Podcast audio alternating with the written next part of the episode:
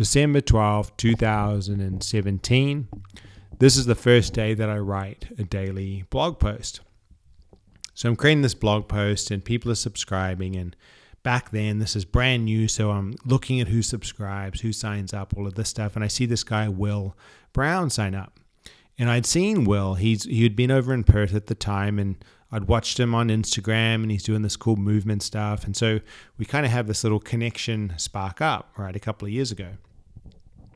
Anyway, out of the blue, Will starts traveling around a little bit more away from Perth, and he just pushes his foot to the floor in his um, content. He starts sharing, he's giving insights, and I'm just watching this thing take off, going, wow, this is really cool. The amount of value he's creating. He's got a blog, all of this great stuff. And so, anyway, it's been really cool because today on the episode, we get to connect. And this is a couple of years later, and I get to find out about his journey and in this space of time, Will has carved out this path, this little niche, and he's running uh, movement classes in London. He's got um, people that he works with, students or clients that he works with online and helps to coach and teach this movement stuff and even some broader philosophy work and his thoughts on some of these um, broader aspects of life as well. So it was amazing to catch up. And I think this conversation's really cool because we go into some of the stuff that a lot of people don't tend to really talk about when they're carving out this little niche from a passion. You know, for me, it was uh, my back was against the wall, and you kind of running out of money, and you drive uh, riding your bike down to the library to jump on their internet because you're too stingy to pay for the net.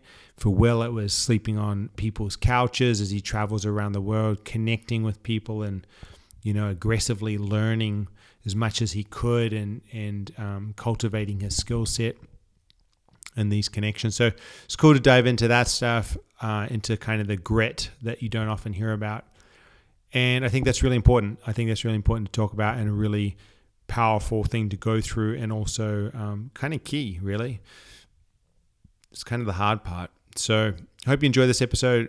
This is Will Brown and you're listening to John Marsh here, and this is the Access Potential Podcast.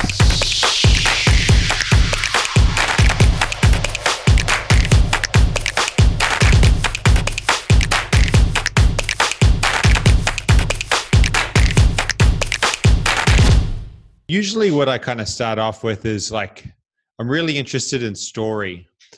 Mm-hmm. Um, I'm really interested in story. I think in terms of resonance, how we can how we can kind of relate to it and mm-hmm. identify with it, but also um, kind of what I'd call backstory as well. Like, especially with people who are, um, you know, have dove down certain rabbit holes, so to speak, certain things that they've kind of gone off the beaten path for, and um, so maybe just share with us like a little bit about you know you mentioned where you grew up and that kind of thing but a little bit about that mm-hmm. backstory like whatever comes to mind like schooling or you know whatever sort of age i know we kind of first connected when you were over in perth mm-hmm. ego and then now harvey and it's kind of this crazy little circle but take us back a little bit like a little bit of mm-hmm. kind of the will growing up and what you're up to and that kind of thing oh yeah cool so yeah back in the day well so I kind of grew up on a building site. I remember I was talking about this yesterday. Um, my father's a builder, and he bought this like dump of a house when I was born, to the point where my mom was crying. It was so bad, but it was just like a project my dad really wanted to do. And um, so my first word was hammer, pretty much, and second word was mess, and it was kind of bumbling around this super. Uh, dangerous is the wrong word, but very rugged environment covered in bricks and dirt and hammers, nails, like, but super physical. And that's what I, what I'm trying to get at is I, I was pretty physical early on and, and, very like obsessed with my dad and just kind of following him around and, and, and how able he was to do things like DIY. So already from a young age, I was very physical. Um, through school, that that carried on through. Um, but I was always into kind of team sports. I never did anything individually, so I was very kind of yeah socially oriented, um, experience oriented. but I also very very much um, I was drawn to a leadership role pretty early on, and I really enjoyed that. I, I thrived on that on that role of, of being counted on, but also helping others and, and giving them an opportunity to to, to push forward in, in certain ways and with, with my help or whatever I needed to do.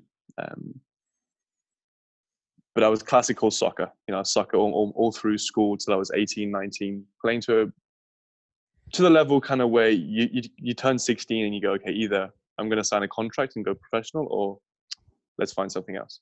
Mm. And it, I, I was actually in my final team, I was the smallest player in the team which is weird. If obviously we don't we never met in real life, but I'm I'm like six foot three, so I'm yeah right. one ninety two now, so I'm like ninety something kilos. So I'm I'm on the bigger side of the average population, but back then I was tiny, which is yeah. really interesting. Um, so I got drove drove away from that, and I, I went on a holiday with my family to America and, and started to throw a ball around. And I loved American football then, and so throughout university I took up American football, and, and through that I was given a CrossFit membership. Mm. And that kind of started my physical training, let's say structured training. Because prior to that, prior to 18, my my parents didn't really want me to train with added weights because they were like, oh, it's going to stunt your growth or. Because you, you, were smaller too, eh? Um, I mean, I wasn't small growing up. It was just with regards to the the the sports, the level of sport I was at. They either yeah. picked you because you were decent or because you were huge before your age. yeah. And most of them were huge before their age, and I just wasn't. Um, so I, I don't say I, am not going to um, try and make this into a thing like, oh yeah, I was a tiny guy. I was, you know, super average. Um, but yes, yeah, so I didn't do any physical training pretty much until I was 19, 20, and directly got super involved in that. The, the kind of being very oriented towards the, the social side of things and experiencing and, and, and almost the, the competitive side of team sport, but the leadership role, but also having this physicality that I wasn't used to was really fascinating to me. And I just dove right in and got really involved straight away. Um, but the CrossFit and the American football together was just a, a, recipe for disaster. My body was just destroyed. Like I had a really bad knee injury, which led to a hip injury, um, a neck injury in one of my final games. After three, I think it was three years, I, I decided, okay, not not good. So 19, 20, 21, I was like, okay, my body's getting not so great. Mm. Um, but I started to look at things like Elliott Hulse's strong strength camps and a bit more kind of this hybrid training, and, and it really started to um, inspire a spark in me. Um, and then I found Ido's work. So I was studying in Germany um, through university. I went then to, to research some more things, and um, I went to the German sports school, which is amazing but it opened my eyes to so many different things that I hadn't really experienced in, in England because I was classically, you know, team sports soccer. So I, st- I took up bouldering. I went to a beginner's gymnastics class. We were doing uh, weightlifting, like technical weightlifting, all kinds of different sports, um, but way more individual based. And their mm. philosophy was learning by doing. So they just threw you in at the deep end. They said, okay, learn, learn on the job, do it, try. What's the worst going to happen? And that was amazing for me because that's what I needed and I met some amazing people on the way. And, and I started to train with the gymnastic rings and, and, really dug into Ido's old blog. And it was back in 2014, 15. So he was still kind of writing on there. Um, and yeah, it became a huge inspiration to see his his journey around the world and, and how he was learning from different people. And, and I thought, wow, cool. This is what I want to do. I want to go and learn from different people and, and gain knowledge from different people and, and go around and and do what I love to do, which is be physical, but also experience different things. Mm. And this kind of subjective layer to the practice was so fascinating to me to to, to live, I guess you'd say. And so uh, that's what I did. I, I, I went back to finish my uni degree. I did my uni degree, um, then directly moved back to Germany for another half a year or so. And I was just sleeping on the guy's floor. Like I was just like, okay, look, I want to teach, I want to learn, I want to be with you guys. I joined a movement group in Berlin had an amazing time with them. I taught on a big summer tour. We basically put out a message that we're going to be in a park at this date in this city. You can come down and we're going to do a, a full day's workshop based upon our movement perspective, whatever we, we felt like. Um, and it ranged from tree climbing, parkour style stuff to gymnastic rings and strength work to floor work, acrobatics work, hand balancing, and anything in between. It was it was so great, but it was chaos at the same time, I suppose. Um, but that was my first kind of like eye opener to wow, you can really share this and people. It, it's so valuable to people.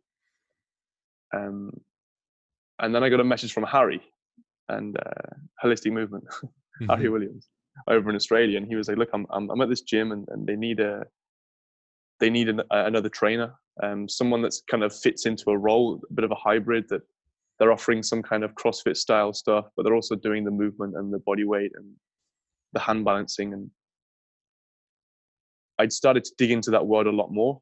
And then Harry had seen that and said, "Oh, maybe you'd fit quite well. What are you doing right now?" And I said, "Well, I'm just kind of sleeping on someone's floor in Berlin, um, teaching and, and, and moving around every day." I guess sleeping on your floor is a bit of an upgrade in Perth because the weather's great, the culture's amazing. I've always wanted to go to Australia, so uh, we made it happen. And a few months later, I was in I was in Perth, and uh, bless him, Harry put me up on his floor as a yeah as a hero that he is. And um, and then yeah, I spent just under a year in, in Australia and, and had an amazing time. I learned so much. The culture there is so amazing. Like five or six dedicated movement gyms. I was in a couple of them here and there, and yeah, that's when it all began um, to really pick up. And I, I, took it seriously that it could be a job, not just a something that I did mm. and traveled the world. Because at the beginning, I never had the orientation of being a teacher. I had the orientation of I want to experience this and learn as much as possible, and meet new people, and learn from new people, and just be around them and take what I can. Mm. There's uh, so, um, there's a couple of things I want to dive into off of that mm-hmm. because I think that feels like a bit of a turning point.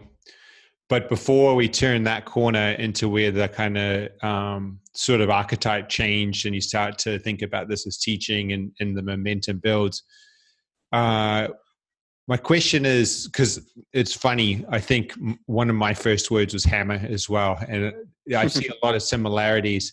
And one question I want, want to ask is around the study that you did at university. Mm-hmm. Because you, what, what, what did you study? Uh, it was actually industrial design. Yeah, so right. I studied, yeah. Yeah, it's a similar. Mine was in engineering, and um, I think I don't want to zoom past this not departure because I think that everything we kind of have done gets integrated in one way or another. But you're not an industrial designer by trade, right? So I want to just kind of um, dive into whether or not there was any tension there. Um, you know, I, a lot of people I work with, it's like it's it's a shift into a different business or a different.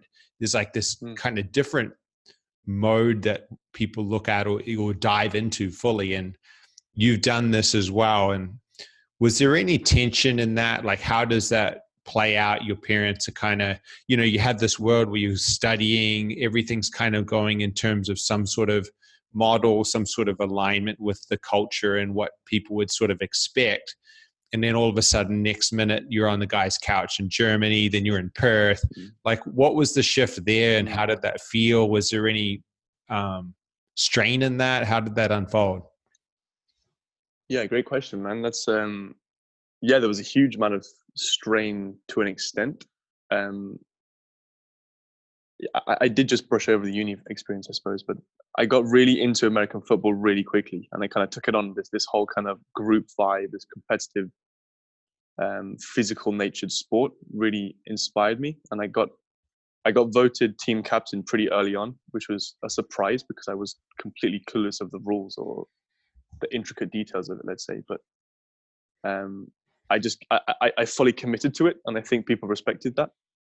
Um, and that, in a sense, took away from my studies because I was like the guy that was up at 7 a.m. getting all the guys to to S and C training, mm. where you know half of them have been out partying all night and don't want to be there, but I'm like going around the place, like cycling around, like ringing them up, like come on, let's go, let's get to training, and to organize 60 boys um, at that time in the morning at university to, to do a session is yeah, it's no small feat.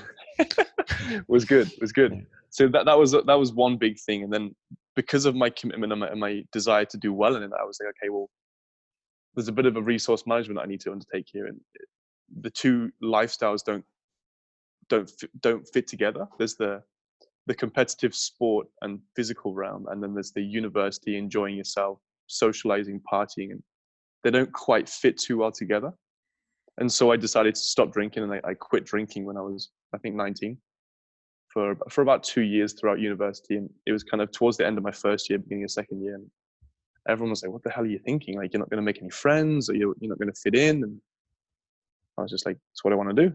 It's what I, I'm committed to this thing, and I'm interested, and, and I want to dive in." And it served me really well. I I'm I still had some great friends through the physical realm, not the the drinking realm. If that made sense, and the partying realm. So that was the beginning of, of the end of the university study, if, if, if, that makes sense. That was kind of mm-hmm. the spark of wow, I'm I'm, I'm way more motivated for this than than than the study. However, I did then get chosen to go to China to do a three month work placement. So the end of my second year, amidst all of this kind of um, physical practice, let's say, in, with regards to American football, I, I I was taken off to China with with five guys, and we worked for three months on some projects in China it was great, but it was a, a, really good chance for me to see, okay, do I really want to do this as a job for my rest of my life? Mm. And the answer was no. Mm.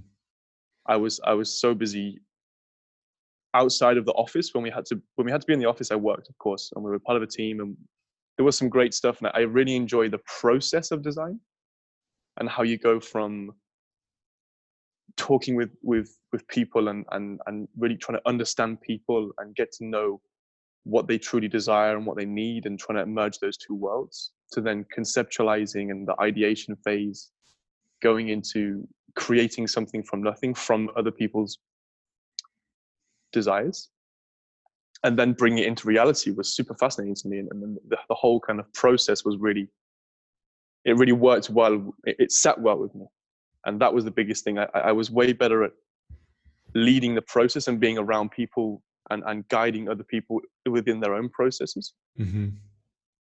I was really bad at the the back end detailing um,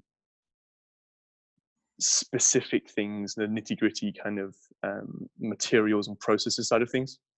I found that incredibly boring, and and it it didn't sit well with me. Um, so that's where I fell short, I'd say. But with the sport, it was completely different. It was like all of a sudden I could become physical. The details inspired me and it was like I was reading the playbooks. I wanted to learn every detail of every play, what the wide receiver was doing, what the running back was doing, what the O line was doing, how I could coordinate that, what I should see, what I shouldn't see, what the defense was doing. That became kind of my world and my my my orientation. And then the the the, the S and C work and the CrossFit work and, and the getting my body into a position where I could really compete there was was huge because I was obviously on the smaller side of the team to begin with. Um, but then, yeah, moving through that, I then, in my third year after China, I decided to go to Germany and, and then go, well, if I'm doing a design degree, but I, am so interested in sport, what's my way out? I can either quit, which I don't really want to quit, or I can try and use this to my advantage and see what I've got. And my university had a really great international department, and they were like, look, we're going to support you what you choose to do. You've got a, a third year choice which is you can go to a, a company and you can work with them or you can do an erasmus year which is this kind of european exchange. Now erasmus is pretty lenient and they'll allow you to choose a course the same or similar to your course that you're studying mm-hmm. so if you have a, val- a viable excuse as to why you want to do some kind of sport oriented course fine we'll support you and so my way in was, well, if I'm designing items to be used by the human body, surely I should learn a bit more about the human body itself. And they were like, cool, let's do it. Yeah. and that's like, awesome. It was just, you know, amazing. It's kind of like if you really want something or you, you, you can, I don't know, situations seem to, to work if you, if you try hard enough mm. or hmm. you ask the right people and so I went to Germany and had yeah the most amazing time, and that's kind of where we left off. That was the turning point then. Yeah. That's funny that my last um, final year thesis was like that. I was surfing all the time and I was in engineering. I was like, you got to do this thesis. I was like, okay, what if I design, redesign the surfboard fin? And I studied the airfoil shape and all of this. And effectively, like I had to do the project, but like I'd go up and test the fins, surf on them, like write reports on how they performed. It was just like, it was epic. Everyone's sitting in the computer lab, like trying to do their project. And at the end of it, I got to have this nice little surfboard fin and get all these waves. It was pretty cool. Um, the other thing I want to talk about, and I think this could be something we may or may not go further down this, but you're, you're sleeping on people's couches and um, there's this concept of like you know the work that you're doing is propelled by the network effect right? Like you have the more connections you have the more impact you're able to have as a teacher. And it sounds like it's something that really helped you as the student and helps you as a student but you know you mentioned the outreach from harry sleeping on mm. people's couches. Um, this idea of exposure and connection to me is really interesting because I think a lot of times um, I'll meet people who are well in the top two, three percent of their field as a practitioner, um, but are really underexposed, and whatever the reason might be, haven't made the connections, haven't. I mean, what you were talking about is an international level of literally traveling around on people's couches and. I know full well, like you don't get paid well to do that and to go and basically bash your way around and and not not struggle but it's not easy right like it's not mm. um, a luxury lifestyle mm-hmm. um, but talk to us a little bit about this posture of connection because everywhere you go you're seemingly already at this point back then accumulating face to face experiences with people in different walks of life, different cultures, different countries. And it seems like that's having a net positive as you go along. Is there something resonating in that? 100%, buddy. 100%. Yeah, you hit the nail on the head. I think just to address your point, yeah, I, I really think it's, uh, it was a, a management of resources, you could say, in the sense of I knew I wasn't going to go anywhere for loads of money. And I could accept that because in my mind the picture wasn't oh i'm going to go to these amazing places and have an amazing time with regards to tourists or the classical travel story it was i'm going to go to these amazing places to meet these amazing people and train hard and crush wherever i can to get by. And that was the orientation. And so the expectation of, of my travels was so open and so kind of like I'll embrace whatever comes. I'm I'm so excited to just embrace whatever's going to happen. And I think kind of my childhood of of embracing new sports and, and change and, and, and a series of, of injuries previously kind of made me change things. And so the, the, the arms were there for either open or I could be depressed about it. So mm. I, I, decided to be open about it. Um, but yeah, the, the, the cultural thing wise and, and traveling and meeting new people was just, yeah, the saying, you know, you're the average of the five people you spend the most time with is so valid in the sense of you gain so much from other people if you just spend enough time with them. And so, well, of course, if you're open to it as well, yeah, I think I'm lucky. My my mother is extremely um, open and um, warm, and that really rubbed off on me. I think, and she's she's an amazing lady. So I can be thankful for her. But um, also, I think I, have got a very um, heavy is the wrong word, but I've got quite a deep reflective process. I, I reflect a lot about different things, and I've always had small journals that I've I've had through university that my my lecturer used to make me buy these small journals and always have in my back pocket so that if I had an idea with regards to a design, I could sketch it. Mm-hmm. And it kind of it came super useful when I was traveling around and I was then had some thoughts and I wanted to write them down or I, I, I learned something when I'm training or whatever it was. And it's turned into this whole process right now. But before it was just this like super relaxed kind of tiny, I don't know, it was, it's not even, it's smaller than A5. It's like half A5, A6 kind of size journal.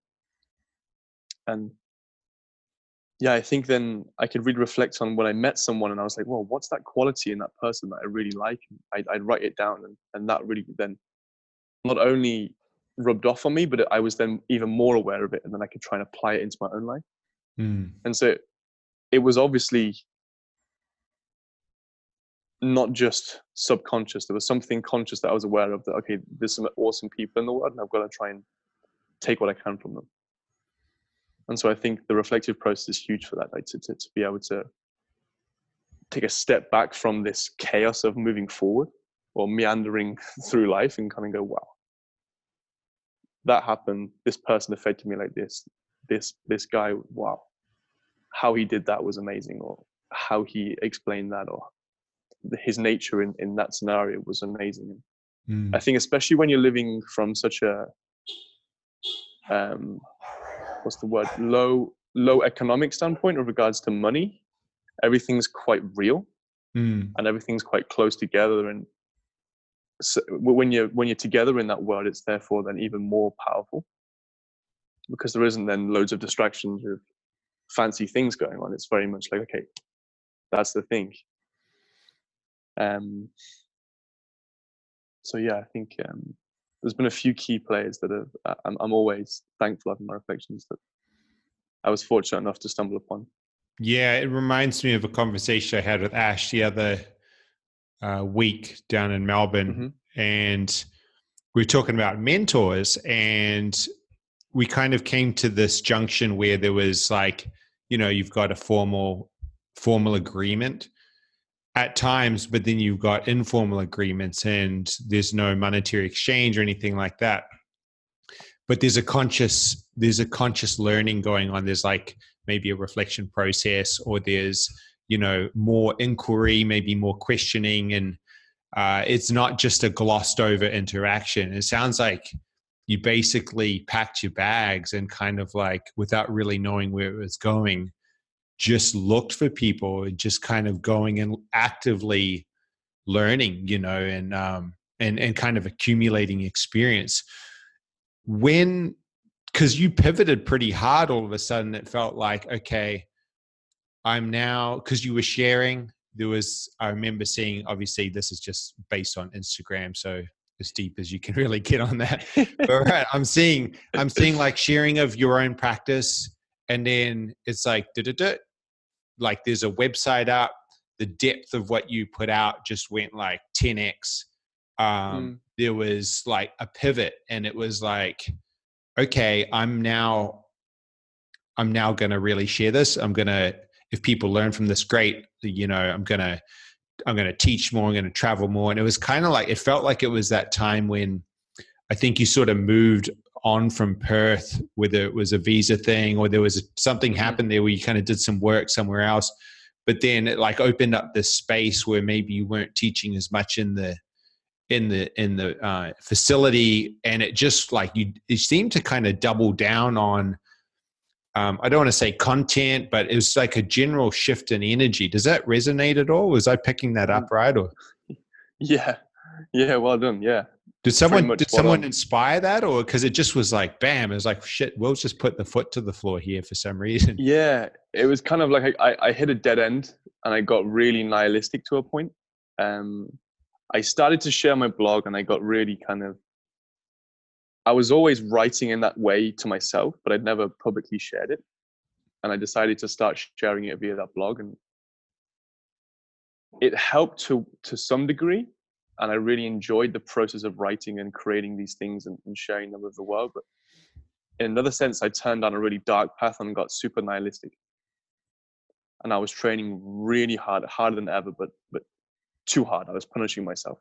What was I that got- showing what was that showing up like? What what were the signs? Um i'd kind of read some work from alan watts and the question that kept coming back was does it matter? Does it matter? And i kept asking the why question. And the why question i think is a black hole that you shouldn't really go down because you realize there isn't a why. And that's what led me to create the kind of the, the what why how hierarchy. And, and I, I really feel like how you do something is so much more important than than why. I'm not saying the why is irrelevant but i'd say the why is way more superficial than you'll than many uh enlightened people would make you believe. Mm. Um, but um,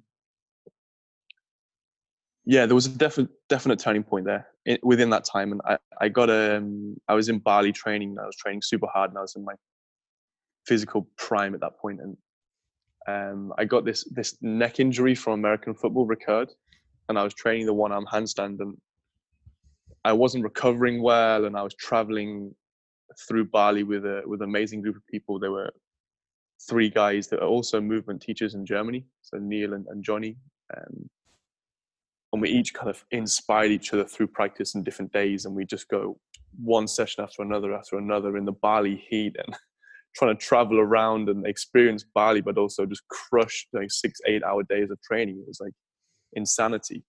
And my body bit back and I got a this this neck injury came back and then within a week I had an ear infection from from the sea as well. And it was like, wow, okay.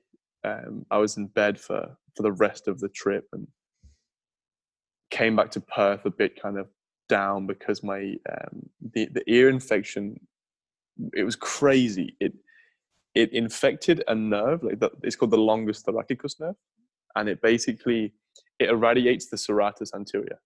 Crazy. And it turned it turned my serratus anterior off, which is basically the, the function of my scapula was off. Like I couldn't use my arm, I couldn't lift my arm over my head. I woke up one morning and like my body was on complete shutdown. Like I was in complete uh-uh, can't do this. And at the time I, I moved back in to Perth and I was doing a few jobs on the farm to earn a bit of money here and there because I'd stopped training, I'd stopped teaching at the facility to, to kind of go down a bit further south in, in West Australia. And I was living with Margaret and Mark, so from Modus. And um, Margaret was hugely influential on me. She was just like cracking the whip, like, come on, you know, sort yourself out, Will. Stop feeling sorry for yourself. You've got this amazing opportunity to to do something that you dream of.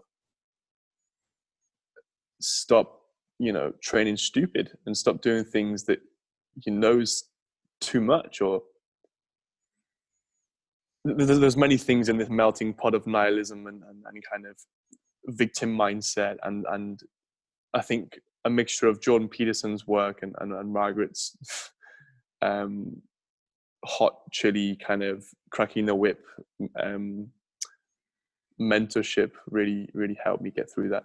And there's a few people around at the same time that really helped me and, and and then came back to the uk and was like hey let's really do something now because australia is not my home it's it, my father's a bit sick was was a bit sick in, in the uk so i needed to come home and um, i was like okay if i'm going to do something for myself and, and and stop feeling sorry for myself i've got to take myself seriously and i've put all this work in and i've got these amazing experiences but it kind of isn't very useful for me if I'm just going to throw it all away and then feel sorry for myself. So let's do something. And then I use the the the self-authoring suite as a as a more guided reflective process to then really dig me out of that hole and, mm-hmm. and kind of set myself on an orientation to say, okay, well that's what I want. If I could have a dream life, what would it be? Is that okay? Let's do the work. Yeah. And, and so so what did that yeah. look like? You started you just announced it, started to teach. Is that kind of how it unfolded then? Yeah, so I did the um, the future authoring, self authoring suite, and the future authoring specifically from Jordan Peterson um, online, and I, I, wrote down kind of more or less um, eight to twelve. What would you call them? Big goals for my life, How, or, or, let's say milestones, or, or things I would like to orient myself towards, and also things I would like to not orient myself towards. For example, one of my orientations was I'd love to have a family when I'm older Mm-hmm. Therefore, to have a family, I need to support them, which means if I need to support them, I need to actually do something with regards to capital. And at that time, I was bumming around on people's floors, and I wasn't didn't have any money. So it's like, okay, some things not adding up. I'm not going in direction where I should be. And so that was a kick in the teeth to go, okay, let's do something. You value yourself, value the work, rather than punishing yourself. Meet it with a with a mindset of of learning and research and and and value. And that was a huge shift for me. Um, and I kind of see it as, as rather than see yourself as a victim, trying to make yourself proud. I think that's something that I, I try and orient myself with. Um, I think I kind of missed the point of your question there. Do you want to re-ask? Uh, no, I mean, I think it, what it occurs to me is like this shift in language, the shift in perspective, the shift in lens that you um, created for yourself that came from this place of pain. Basically, it sounded like a mm-hmm. physical pain ultimately, and I think for a lot of us, um, there might be a mentor or two in there, or a certain book that lands at the right time. Mm-hmm. Um, you know, whatever it might be, but I, I uh, I think it's I think it's something that I hear a lot of. And then the, flip is like it's like rather than kind of like the pinball bouncing from one place to the other, you know, and I I did the same thing for probably 10, 15 years.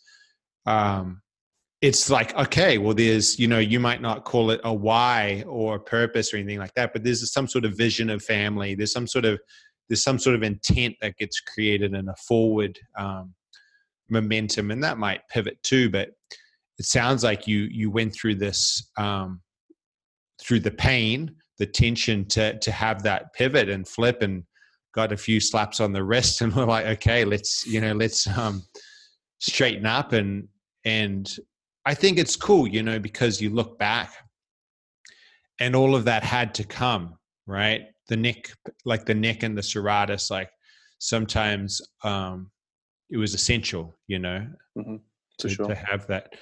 Um, so I think it's interesting also because a lot of people there's this concept of risk. There's this concept of carving your own path, which is a uh, a little line from my friend Joe at Jungle Brothers that I fell in love with a while ago, and a lot of times when someone's on the other side of the fence, so they stayed in industrial design or they stayed in something, and they may not be loving this thing and they may not be wanting to do something as full on and full time as, say, you're doing now. But there's this idea where if I go travel the world and get some experience and learn from people face to face, it's scary and it's not secure and I don't know what's going to happen and yet at the same time uh, what you've created through embracing that is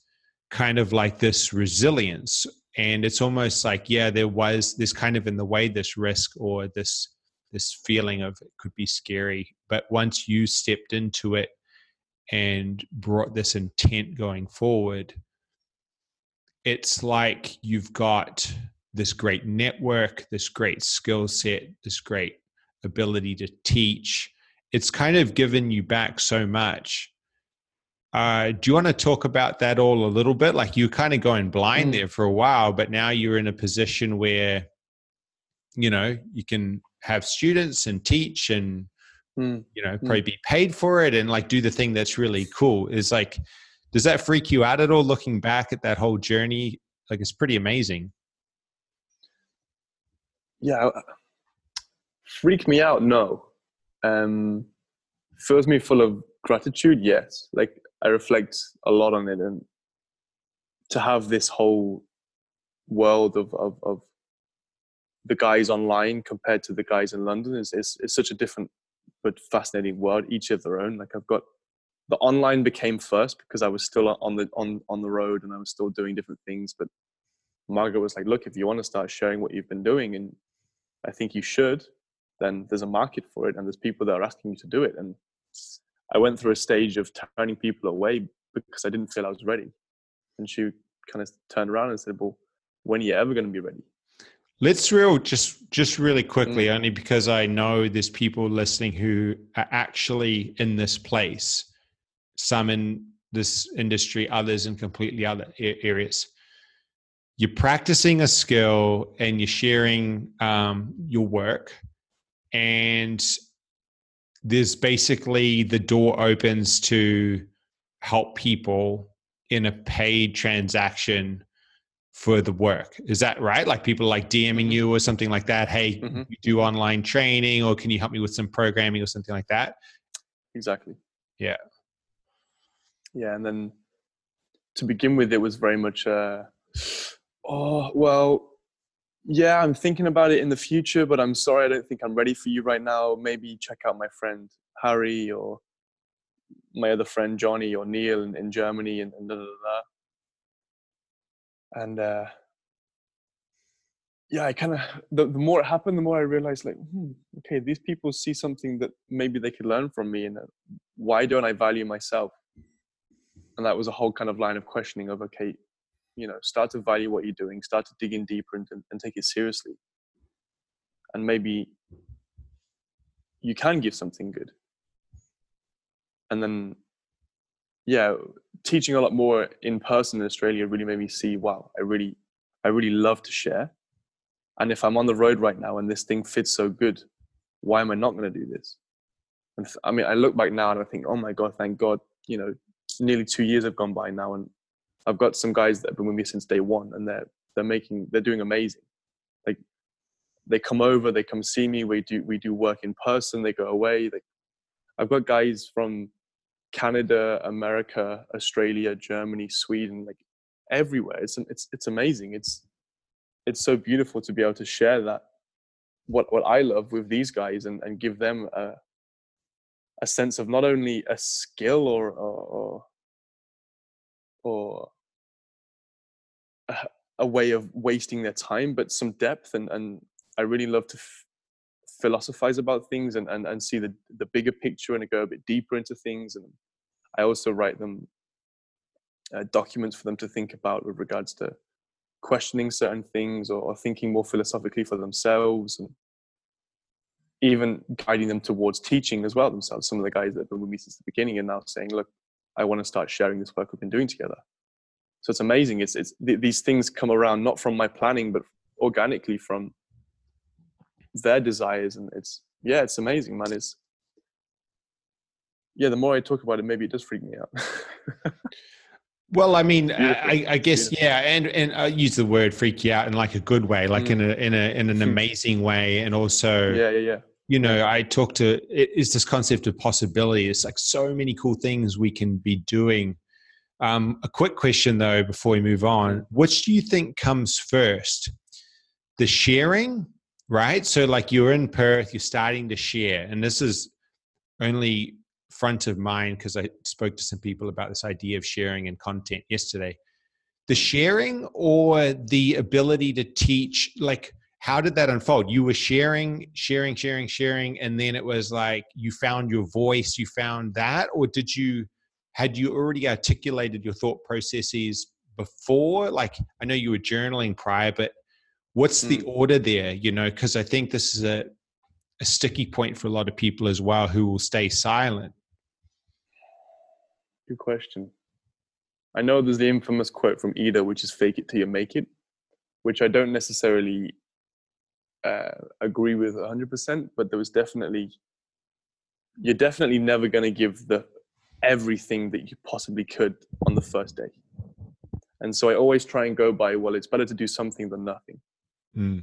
And all you can do, therefore, is give your best on that day. And as long as I'm, I don't think it's the orientation of good and bad but more like good versus evil. It's like maybe I said that wrong. Maybe it's more like right or wrong and good versus evil. And I think if you have good intentions and you're honestly and openly going towards something, then how can anyone complain? Because mm. everyone makes mistakes and everyone does something better the next time because you learn. And I, I wouldn't say therefore right and wrong is really relevant because who knows if you're right or wrong, but it's better to do something than nothing and that's mm-hmm. kind of how I saw it. It was a sense of okay, well, I'm sharing things in person. I love to do it, and it, it fits with my nature, and it, all these things throughout my childhood and life have added up to this moment. Then, cool. I'm going to use all that experience and, and cumulative life to, to to give this, and then if life presents itself another opportunity, then it's kind of it's what I mean. It's this if you're doing something, then another opportunity just springs from it without even realizing. Mm. And it's like, okay, I'm now working on um, projects with some of the guys with regards to me mentoring them as they become teachers, which I never would have thought I was doing. I was simply going to share some, pardon me, share some programs online to, to get people uh, stronger or, or a handstand or more mobile or whatever it might be. But it, it's evolved into this whole kind of process, and I'm now re- researching how to do paradigms and how to how to teach people how to research things and learn and, and, and the different types of learning and how you can share that and all these kind of subjective elements that sit underneath but but are so important within the practice as a whole and, and how you can then translate that into general life and how yeah it's amazing. And i mean this recent project with with with harvey i think you know harvey really well as well um victory visuals um he kind of saw that and was like look let's do a project together. I want to i want to dig deeper into this world and really vocalize your your philosophical ideas and and and then show it visually. And he did, he did an amazing job visually like oh yeah his eye to do things is amazing. This is so amazing. Yeah. I was shitting my pants the whole time like bless him. He had to work so hard on me because i was like oh, i want it to be good and i want it to be you know it, it's so real and it's so professional and i don't want to let you down man. And uh, i'm not sure my words can quite justify this quality of camera work and you know it, yeah he did amazing so, just if yeah. you're listening, um, so Harvey, he's Victory Visuals on Instagram is a mutual mm. mutual friend of both of ours and is an amazing uh, filmmaker, cinematographer. Human. And they connected, Harvey and Will connected and created a great little, it's like four or five minute documentary or a little mm-hmm. uh, kind of showcase of of Will's work and ideologies and philosophy. So you can have a look at that. It's pretty cool. Mm. Uh, maybe this is a good time because the concept of so just before I move on, the recap there, what I picked up from you was intent. If you had good intentions, and then action, and it was mm-hmm. like. Mm-hmm. The intent is there if your intent is solid and you're taking action. Like, even if you sort of fuck it up, so to speak, and you're making mistakes, people see intent and they understand intent and we can feel it and the action was the catalyst like once you started like you're in a position now where the things that you're doing completely different but it stem from like the sharing the the actual mm-hmm. doing you know um i think it's a potent it's, mix you know yeah i think the important thing is always to avoid dogmas and always always looking to grow and move forward and not get stuck in in old ways and just accepting okay that's my that's my thing and I'm going to stick there and just repeat that over and over and over again. Mm. But I've kind of gone taken the idea of wow, if I look back now, to some of the stuff I was I was writing in the first place compared to now, it's like, man, what was I thinking? Yeah, but I do the same. I was thinking, at least I was thinking, you know. Yeah, yeah. And, and that's the thing. And saying that, sometimes you can overthink, and that's also a paradox. That's interesting. Is like action's always the I was reading recently uh, Anti-Fragile, and the author Taleb he says, "I'd rather be anti-fragile and stupid than fragile and intellectual mm. because we're way better at doing than thinking." Yeah, I think that's super valuable. It's like, yeah, you know what? We think we know everything, and but we can never quite encapsulate the whole complexity of anything. Hundred percent. So do something. yeah, do something. So I want to talk before well, we still got some time. The video was uh, not titled, but was is around your concept of physical intelligence. Mm-hmm. Do you want to talk a little bit about that? Just quickly, mm-hmm. what that means. Um, I mean, some context is there's been a lot of people, I guess, because of my background, who have been that I've done this podcast with, who have come from a physical background or physical domain either professionally or otherwise.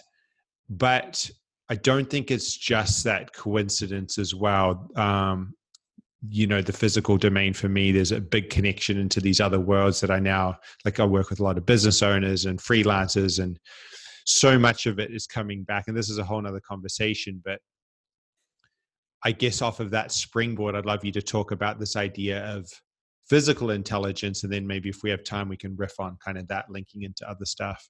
Mm. Well, actually, I kind of see the physical intelligence com- intelligence completely linking to everything else. That's kind of why I coined the term. Um, and the reason why I have the subjective layer, let's say, uh, so prominent within that. Mm-hmm. Um, I kind of see it. I'll give a bit of a background of the video and, and, and how I see it. And I see it as kind of a four layer process or a four layer paradigm, you could say. Um, the bottom two being general, uh, we have general preparedness of the body, so just simply being aware of your body, being able to articulate every joint of the body, being aware of limbs in space, um, stuff that any human being walking around this planet should be able to do and, and, and needs, but many people don't have. You then have capacity, general capacity, which would be then producing force over a greater range of motion, which is obviously there getting more towards the realm of training and becoming more physical because um, my current teacher Marcello he said something great to me once he said you know strength is like money the more money in the bank you have the better but it's not everything. And we kind of see strength like that. It's it's it's something that you kind of need to decide okay what how much do i need? And how much resources do i am i able to afford to put into this? Mm and that's that's, that's really important. Um, but once you get past that layer, then you move for me to the most important one, which is the subjective layer, and that's kind of the thing that's between everything is how you learn the different types of learning, how you deal with seeing things such as fear or frustration, um, your, your work ethic or your diligence, let's say, and all of these things that you can't quite quantify that if you're aware of, you you practice a lot. Simply your your focus, your your time to focus, or your your ability to to visualize something, let's say. Which you know, if if you curate that and you practice that mindfully in your training, I don't want to use mindfully, but you understand what I mean. Um, it can then translate into general life. And what I found is that if I'm if I'm practicing a certain thing and it, it takes a lot of let's say focus, I'm far more able to then translate that into general life when I'm focusing on my work. For example, when I'm when I'm writing down uh, feedbacks for online students, let's say, and I need to focus on something. Well, if I've been focusing so hard on on let's say uh, my set for the one arm handstand, I've got this focal point. and if I can do that for that amount of time consistently over and over again, why can't I do it there? And it's kind of that reminder. Ah, okay, I've practiced this, and there's also things that you i'm not going to say that i fully understand but the, the, i've done a lot of parkour work in the last year or so and um, a lot of the stuff to do with fear and, and, and the the vestibular system and, and, and your how you react to certain stimuli in life. And you know the body sees a threat the same as uh, you know a big jump the same is the same as uh, a scary conversation with your boss or with your with a client or with your girlfriend or with your you know. It's still a threat and it's still the same therefore signal for the body. And that's a parallel. And the more you're able to expose your body to these stimuli with a sense of learning and openness and experience them the more the body's equipped. And that's the subjective to me. Is that these things that you can't quite grasp. And i'm not going to say that i understand them because no one does. Hence the subjective. Um, and then kind of the pinnacle, the orientation, um, because I don't see it as a, as a place that you can get to. I just say it's something that you can work on, is physical intelligence, the ability to be intelligent with the body, um, manipulate yourself in many different ways, use your, your body in many different ways, experience as many different things as possible um, to give life a bit more vibrant, you know? Mm-hmm. And and that's an individual that's in, that's so different for everyone what i do with my students is i allow them to choose their projects because of course we have to re- manage resources so we can't all do everything at one point at the same time because it's never going to work. We're, we're finite beings. However we can dedicate a certain amount of time towards one thing gain everything we can learn from it keep it in the background however now we focus on something else. And then gradually over time those experiences from one element to the other element to the other element all come together and your physical intelligence becomes richer and, and more yeah a bit more juicy yeah yeah i like that so when you think about this stuff for you on a personal level what lights you up at the moment you know i you mentioned you've just done uh, a year of the parkour and looking at how this mm-hmm. ties into su- the subjective layer in that model. You're teaching people. Um, is it still a progression of your own physical practice too? Like what what lights you up? What are you excited about developing, or maybe it's the the challenge for you now? Like where where do you where's your trajectory going at the mm. moment? You know, what's what's happening now? Um, it's actually really great. So the last year I, I undertook um, the parkour work because I, I entrusted my my physical practice into Marcello, Marcello Palozzo. I decided, okay, I've been traveling around all this time and I've been learning from people here, there, and everywhere, but I've never had this one teacher. And I've respected Marcello for a long time. And I said, well, hmm, okay, let's try, let's commit. Um, so I actually kind of handed over my my what would you call it orientation for my physical practice to him, and he then delegated what I would do, um, which I've really enjoyed actually the sense of um, allowing someone else to lead for a while, to steer the ship, let's say, and just enjoy the ride, put the work in, and and it's really helped my my my ability to not really chase too much, mm-hmm. and just you know that's today's work. Let's let's be aware of what it is and let's enjoy what is what's what's there, but it doesn't have to be fun and easy to to be good. Um, and so yeah, right now the orientations are as always is learning and moving forward to learn more things. And i'm doing tons of stuff that i never thought i would have with regards to like the business with regards to the group.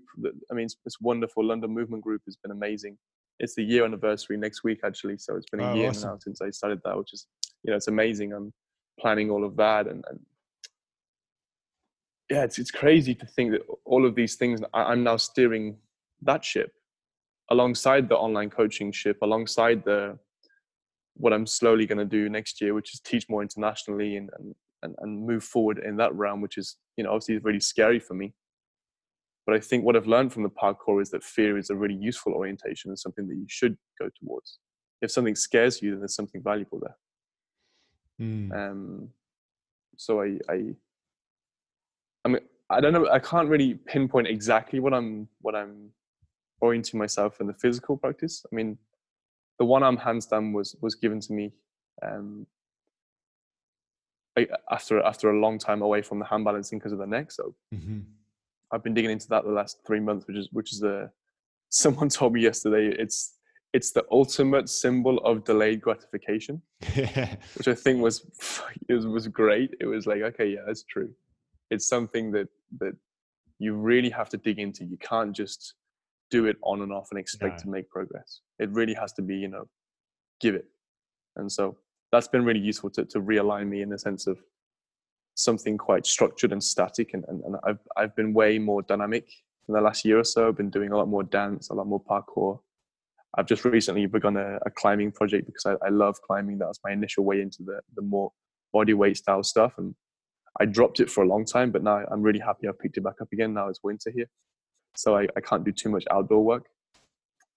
And um, yeah, the, the, the, general capacity and preparedness stuff, the, the strength work is is minimal work right now, minimal work because I have a level of of, of resources to give.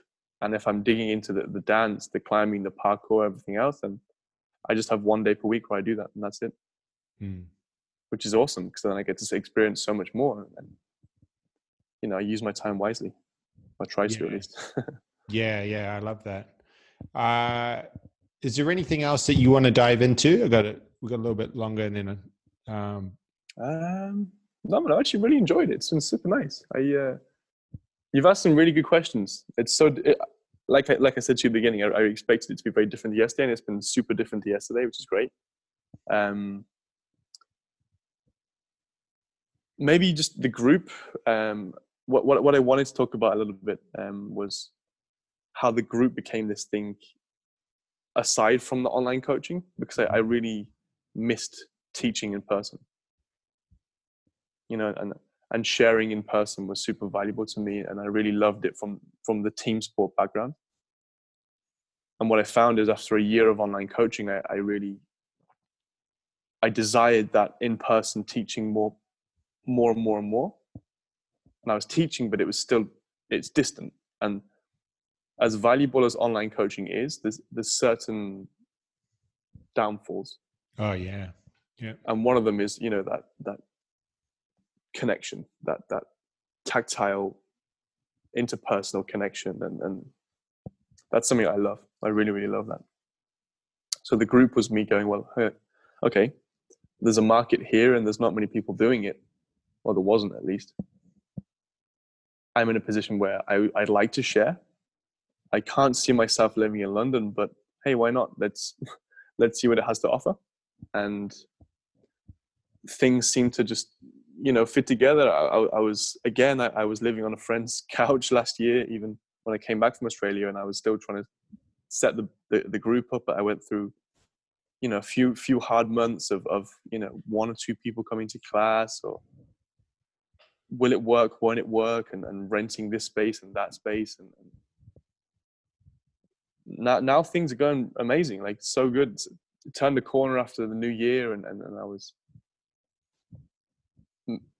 scratching the barrel let's say scratching the bottom of the barrel and then and then now it seems you know it's it's more and more beautiful every week and we're digging into the work and everyone that's been there for a long time now is really really producing some amazing stuff and and, and the family's becoming super close and each time you go there it's like a safe place now. It's like a non-judgmental zone where you can where you can explore certain things and that in itself is so valuable for everyone involved myself included.